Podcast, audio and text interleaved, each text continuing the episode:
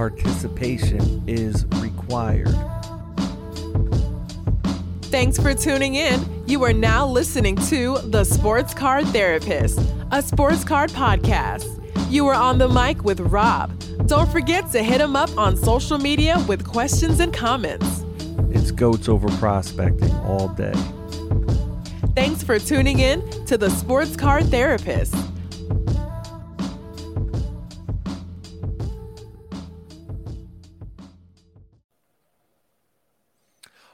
All right, ladies and gentlemen, uh, this is the new series, Dinged Corners. I guess I can stop saying new series uh, with Sports Card Dad and Sports Card Therapist, reminding you that there's no perfect way to collect. He's Dustin. I'm Rob. Dustin, what is going on, man? Fifth episode, episode five, five weeks in a row. Let's go. How you doing? We're just grinding out here. We don't. There's no time to to stop. You know, we just keep going. we're making videos at midnight every night now. every night. Listen, and and you are you're. I mean, I guess you can say same thing with me, but it's like it's hard to really look at i guess look in the mirror and see things for what it is because i look at you and i'm like yo you have so many things going on right now i know you're you're continuing to build up your uh, youtube channel and really turning it into more of a content network rather than just your content channel you're getting um, other content creators, including myself, that are posting unique videos on your page. You're you're going on lives. Uh, you're doing the dinged corners thing. Uh, I know you and I have had conversations behind the scenes about things that you're doing and and I, plans and ideas you have, and then. Same thing with me, vice versa. Whether if it's like the Wolfpack, uh, the solo podcast, the PWCC auctions on Sunday nights. I mean, it's just we are we are busy, man, and and it, doesn't it make it so much more fun? It doesn't even feel like work. Well, I think that's the thing. It's kind of like the the fun, the really fun side hustle, you know, that we all have, and it never gets old. You know, I think that's the thing. I almost kind of envision kind of like the old guys that sit around and have a coffee and just talk for four hours about you know baseball or whatever's on on their mind or the news, the globe, the global news. I kind of feel like it's a, it's the same. Like we all have this in common. It never gets old to hear people's takes and what cards they picked up or what they're looking to sell, or it just never gets old. So yeah, it's it's awesome. Yeah, and you know what I really like about um, kind of like what we're doing here with Dinged Corners is we're not doing like fancy sliding graphics and we're not bringing up charts and throwing a bunch of data at you. It's really we're sitting here and we're just having conversations about this stuff. So so even even this uh, video right here which is ways to improve the hobby episode 5 we're really just kind of having a loose kind of conversation on it. We're not saying that that any of these ideas or topics we throw out there are any more important than the next one. And there's probably going to be a lot of different um, ideas and, and ways to improve the hobby that we're probably not even going to include on this because it just really didn't come up. And, you know, this isn't a scripted show. This is us just kind of coming up with a topic and saying, all right, we're going to record it. You Don't know? sell us short, Rob. These are all the answers. We have them. We have all the answers. we have every single answer to every question.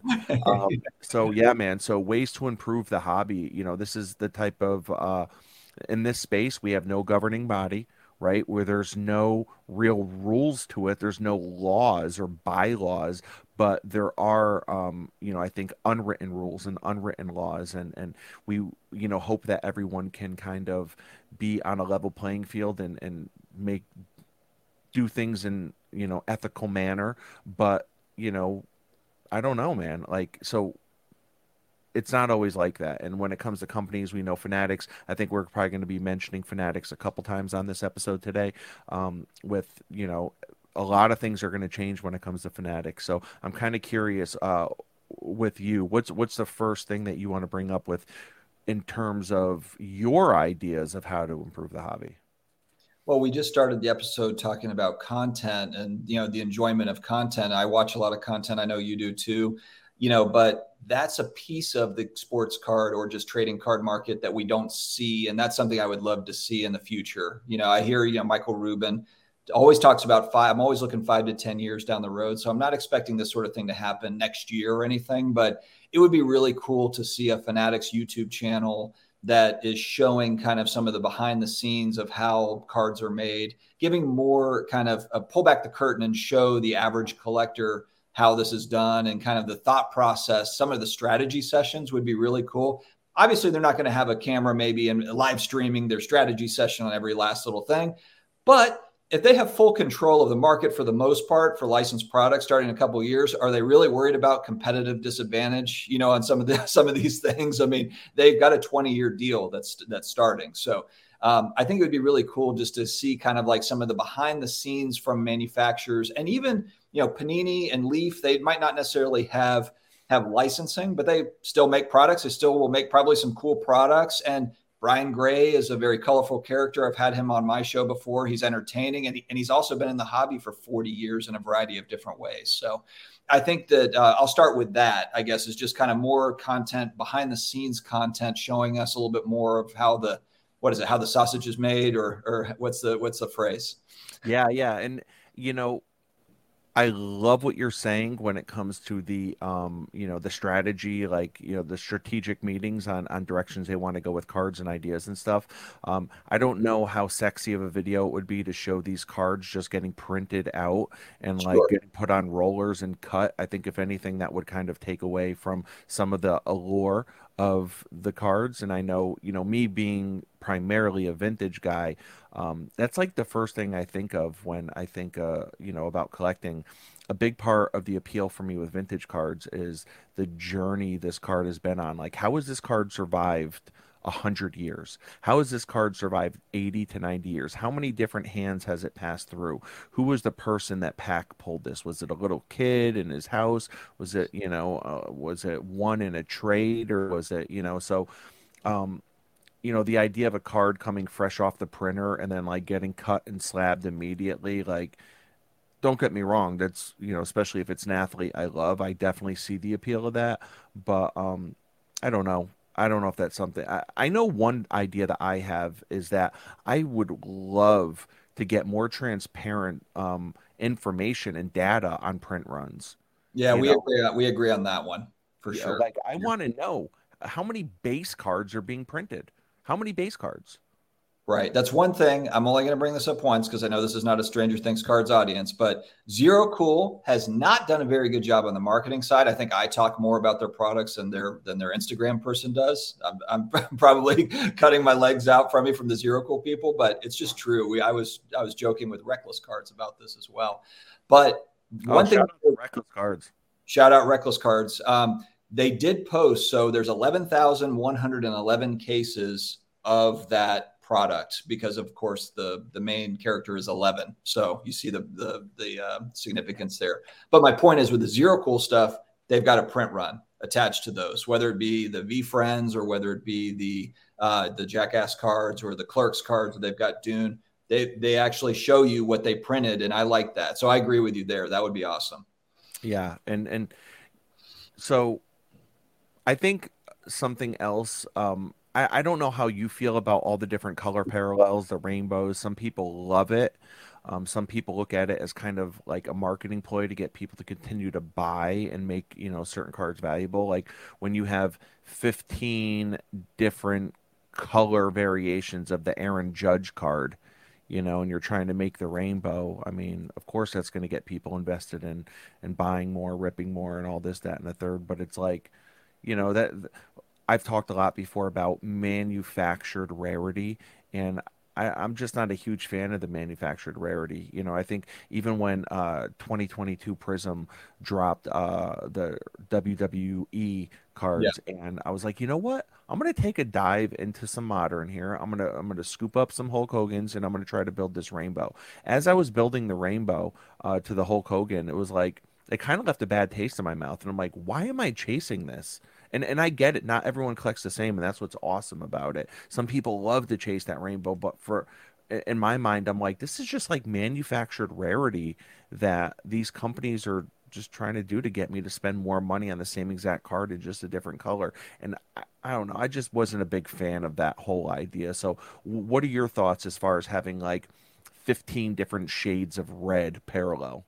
Well, I think that's the problem is they've just overdone it a little bit. I don't mind parallels and serial numbered cards. I think that's actually kind of fun. You know, the chase cards are fun for sure, but eh, you know, you you always hear like, is anybody set collecting anymore? Now, people will set collect 50s and 60s baseball sets, But are you going to get new people set collecting modern these ultra modern sets when there's 50 different you know colors? And like you said, there's like red shimmer, red, you know, red, regular red, ruby red, maroon red. Like it's like how many different reds? And then you've got the aqua blues and the blue. So yeah, you can't overdo it to where the, the people that would normally collect the rainbow are like, screw it. It's just too many. I'm not going to buy 50 different Aaron Judge cards to make up the rainbow. So yeah, I think that, um, you know you've got to you've got to scale scale back the parallels. I think that would actually go over really well for for collectors slash speculators slash investors if they said hey we're gonna we're going back to where we had it maybe five years ago. You know the, the parallels we, we've just yeah. gotten a little bit overboard with it. Yeah. So uh, definitely more transparency as far as print runs are concerned for sure. Uh, next up what ideas do you have? Security innovations for grading companies uh, more just kind of the you know, we, we've heard this where it's like, you know, you've got counterfeit slabs, counterfeit, counterfeit labels, and, and scammers have gotten really good with these, you know, putting a real card inside a fake slab, or it's a, you know, it's a different label on it. You know, they're, they've gotten really good at that sort of thing. So, you know, I guess continue to the other way around, putting a fake, a fake card in a real slab all sorts of different things, okay. or, or, it's a low, or it's a lower grade card in a higher grade. You yeah, it's like a, it's like, like a Jordan eighty year old. That eighty year old, or he was like in his seventies yeah. or eighties from Arizona or something like that, right? Who just just got in trouble, uh, got arrested, uh, federal crime, and what he did was was a PSA ten Michael Jordan. He he cracked it cracked a real PSA slab, managed to uh, get it apart, left the real label in there, and all he did was swap out a card. He threw in like a six. Yeah, yeah, he threw in like a six or something. Yeah. yeah. Yeah, I mean, so that's just if you're if they're able to kind of just continue. I know they're working on that. That's not um, you know, that's not a new idea, but just continue that that because sometimes it's like we hear about, oh, we're working on this initiative, but then you don't really see it come to fruition. I hope that there's just more pressure, keep the pressure on to have, you know, just more security technology around these labels and slabs. Yeah, and I think it was Cousins Collectibles a few weeks ago that mentioned something like this on their live um, about how there is no reason, no reason whatsoever why I should submit a card for grading, have it come back as a PSA 8, and then I crack out the case and submit the same exact card and it comes back a PSA 9. There is no reason that should ever happen. Like once a card like how is there not just this universal you know um you know and, and i guess i don't know if well and i thought that that was the point of Genamint in part you know so Genamint psa picked picked up Genamint they acquired them in part to stop fraud, you know, uh, fake cards and those sorts of things. But also, I remember PSA going back a year, year and a half. I think I believe it was a Nat Turner interview where it was essentially wanting to have a fingerprint of a card. So, kind of speaking to what you're talking about. So, when a card comes through, they know that they've graded that exact particular card. I don't know how they would do that. Uh, you know, I'm not exactly sure how that tech works. Mark it somehow that can only be seen under like a black light or something, right? Yeah, which again raises that raises questions I, like I wouldn't want my card being. Are you like, touch? Yeah, are you marking it with invisible pen or something, or you know what's the? But here's my question though: Do you think that grading companies really want to stop people from cracking out and, and resubmitting? Because if if you just figured out some sort of way to stop cracking and resubmitting, I think these grading companies lose probably about twenty to thirty percent of their business. That's an interesting point and then it also makes you think about like what are the real population reports for like PSA eights and nines? You know, when you think about like yeah. and, and, that's why like when it comes to these rare cards i know i you know every chance i get i feel like i talk about like my my George Mikan rookie that i have um you know i've talked about it and like when when it comes to these super rare cards it's like okay yeah there is a pop of um and I just want to show it off one more time. Thank you, my George Mikan Always um, flexing. Always yeah, trying. Um, so when this kind of card comes up, right? It's like, okay, total pop is 250 or 300, but take into account probably at least 10 to 20% of those and there's no way to know what percentage but it's like take into account probably 10 to 20% of those have been cracked out and resubmitted which inflates the pop report so just keep that in mind it's like why can't we we're we're living in an age now uh, to where you know cars are driving themselves yet we can't get accurate grading reports you know what it's like? Or pop counts i mean you know it's well, like you can uh, tell the industries where people care enough to where it's like okay like it's obvious that a like maybe it's just not hasn't been a big enough of an industry or market to where a company's seriously going to put millions of dollars into like finding that technology. Whereas with cars elon musk is like yeah I, will put a billion dollars into this technology because it's a multi-billion dollar you know world that i'm living in or whatever. But yeah. yeah no you're but yeah i mean that could i think that's going to continue to evolve though. It will. Yeah. Um, all right. So definitely uh, as far as slabs go you're saying some some sort of more policing around just slabs in general, grading, slabs, everything. And there's no there's no one specific point as to where. You just know that there there is an issue with grading. Just more yeah more efforts around continuing improvement. Because i know grading companies you know it's like they have to run a business. I don't know what their bottom line is. You know it's like i don't have their profit loss here. So they might say like well i'd love to do that but we don't have the money based on you know i don't run their business. But I guess my hope is, and it's and this is kind of for all hobby companies, just continuing to put money into bettering your product that you're offering. You know, I think sometimes companies, especially when you think about card manufacturers over the last few years, they've just had the benefit of people coming in and just paying whatever for this product. So quality control kind of goes to the side. You know, it's like, hey, people are buying it anyway. You know, it's a boom period. Well, it's not, you know, just because it's a boom period doesn't mean we don't try to improve on on the product. So that I hope that there's continued efforts there. Yeah, yeah, very well said, man. Very well said. Um, now, I guess for the next point that where I'm looking for some sort of improvement, um, you know, I, I think I want to. I have a few things in mind. You know, like uh, in my mind, it's kind of like you know, I want to see some sort of improvement with how maybe cards are done on social media, how that works and how what the answer is to that i don't know.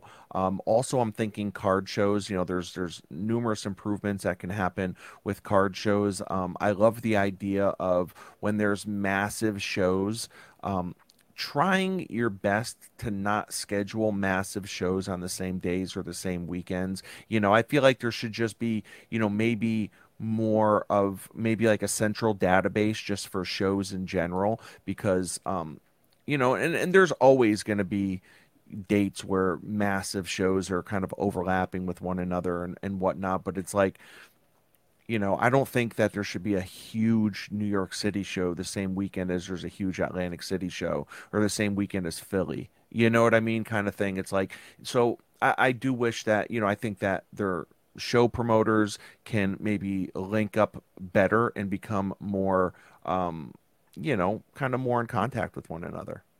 I think it's tricky. I think what makes that tricky, and, and I have a little bit of a background in this. About 15 years ago, I worked in sales for a company that put on trade shows. So I sold exhibit space and sponsorships for those companies. Now, these were massive um, shows, but part of part of how they were able to get good deals on the venue is they booked years in advance. You know, so they would book out like Las Vegas for on like a four year deal to have like Caesars for these dates you know? So and i'm not saying that that's necessarily what all these card uh, you know shows are doing but i'm sure for the largest show like the national for example i'm i'm sure that that's a multi-year planned out deal where they can't just very quickly shift venues. I mean i was also listening to like uh, rob Veras at burbank because he's putting on that burbank show and he was talking about anaheim and just trying to get the new you know the, the new location. And getting like they were booked out for a year. So you're trying to lock in, like you're just taking whatever you, you can get. You know, it's like we've got this open weekend, take it or leave it.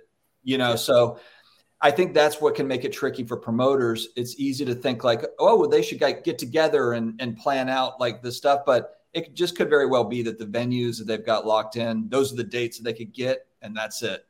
You know, yeah. it's tough. Yeah.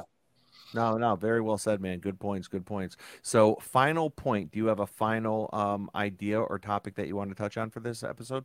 I've talked a little bit about this, um, and this isn't a hobby content gripe at all. I love just all the different the variation of different hobby content.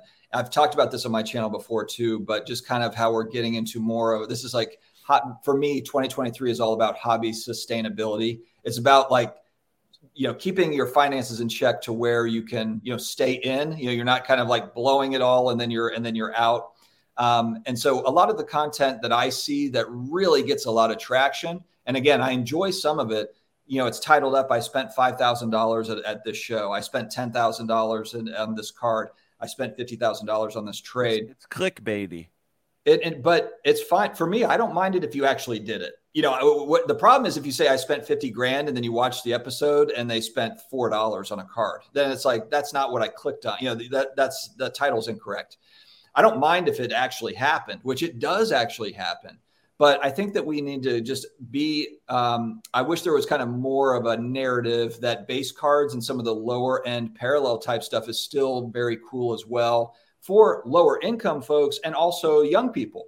You know, the the young people. You know, when I was a kid, I wasn't buying Michael Jordan rookies. I wasn't spending five hundred dollars on a single card, or you know, there's levels to this game. There always has been levels, just yeah. like there's levels with everything. And so, but the problem is, it's like lifestyles of the rich and famous when you go onto onto Instagram or on YouTube and you and you kind of watch this stuff. I like watching. Um, well, we'll get into it. I know we have another episode coming up where I'll get into this more, but um, I, I, guess to, to round this out, just more of a focus around that. You know, these these you know lower end cards can be just just as good for collecting and or flipping as the more expensive ones, and it's far less risky than buying an expensive card you know, so I think for people getting in, I, that's that's an important message. You know, and and shout out to Oz from Cousins Collectibles, who is on this mission to make base cards great again. Uh, a lot of his posts are, you know, he he's posting like PSA tens of like our childhood junk wax, and I'm like, yes, love it.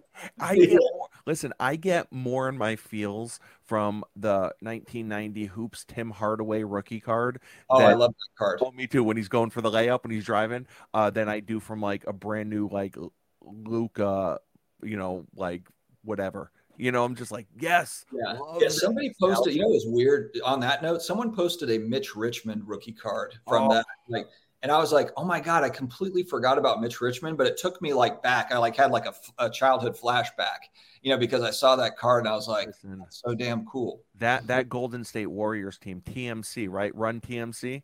They called yeah. it, it was Tim Hardaway, Chris Mullin, and uh, Mitch Richmond. Um, yeah, yeah. Man, love love them, dude. Chris Mullin's so underrated. I've been like, I've been like low key searching Chris Mullin cards recently and like really trying to find a nice on card auto rookie of his. Um, oh, nice. Chris Mullin, he's he's a beast, man. Uh, I think born and raised in Brooklyn. He's a Brooklyn kid. Like the kid, guy's just tough, and he he would he's shoot tough. lights out.